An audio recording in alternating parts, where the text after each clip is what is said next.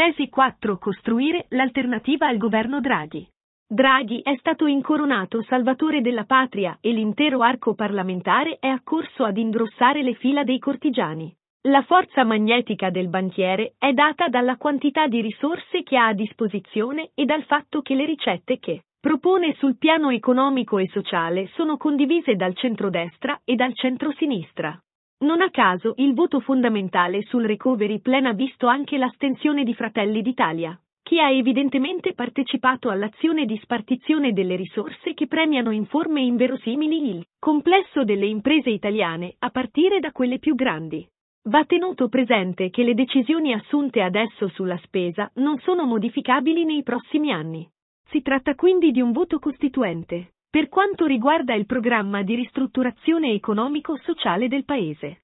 Uno spettacolo simile si registrò di fronte al governo Monti. In quella fase infatti tutti assieme appassionatamente, dalla Meloni, Meloni alla Lega al PD, stravolsero la Costituzione inserendovi la norma sul pareggio di bilancio. Così come l'ineffabile Meloni non ebbe dubbi nel convergere con il PD per votare la distruzione del sistema pensionistico pubblico attuato dalla Fornero. Molti ritengono che questa unità nazionale sia uno stato di eccezione, di sospensione della politica, di interruzione del normale corso della dialettica parlamentare. Noi riteniamo sia vero il contrario. Come mostrano quasi tre decenni di bipolarismo, è del tutto evidente che il nucleo centrale degli schieramenti di centrodestra e di centrosinistra è saldamente neoliberista. Salvo rarissime eccezioni, la regola ferrea è stata che le norme di liberalizzazione economica, di privatizzazione del welfare e di precarizzazione del mercato del lavoro hanno avuto un carattere assolutamente bipartisan. Per quanto riguarda le politiche economiche e sociali, se si guarda sotto la propaganda, è del tutto evidente che i due principali schieramenti hanno tratti assai omogenei. Sono diverse le culture politiche che caratterizzano questi liberali di diverse tinte, ma l'asse è chiaramente neoliberista. Se questo è vero, i governi di unità nazionale, lungi dal rappresentare la sospensione della politica, costituiscono in realtà le fasi in cui la politica dei maggiori partiti, dai 5 Stelle al PD alla Lega, emerge per quello che è una larghissima condivisione dei punti fondamentali. È piuttosto il bipolarismo e l'alternanza che si mostrano come una sorta di danza immobile, che però occupa tutto il palcoscenico della politica, scacciando chiunque la pensi diversamente. Il bipolarismo e la logica del voto utile sono serviti unicamente a cacciare dal Parlamento i partiti, come rifondazione comunista, che si sono opposti alle politiche liberiste. Non è un caso che la partecipazione popolare al voto, dopo l'abolizione del sistema proporzionale, sia crollata in modo drammatico. Nell'adagio popolare sono tutti uguali, dia certo un cattivo costume, ma che si sorregge su un tratto di verità. Il diritto democratico viene esercitato se si ha l'impressione di poter decidere qualcosa.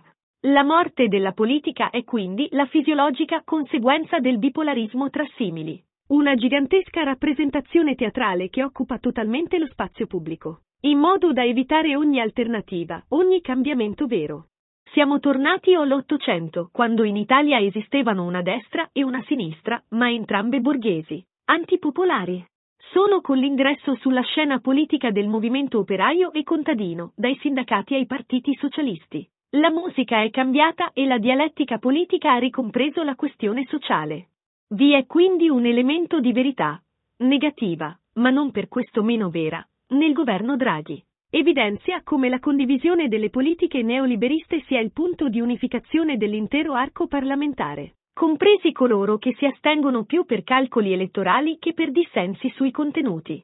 In questo quadro è evidente che l'alternativa al governo Draghi e alle sue politiche dovranno essere costruite al di fuori del Parlamento. È questa la sfida che si trovano davanti coloro che non condividono le politiche neoliberiste, che animano i movimenti sociali e ambientali che lottano sui posti di lavoro e contro la precarietà, che si riconoscono in una idea di sinistra, Costruire l'opposizione sociale, culturale e politica al governo Draghi è quindi il primo compito di rifondazione comunista e non è altra cosa. Dalla costruzione di una proposta politica di alternativa alle politiche di Draghi.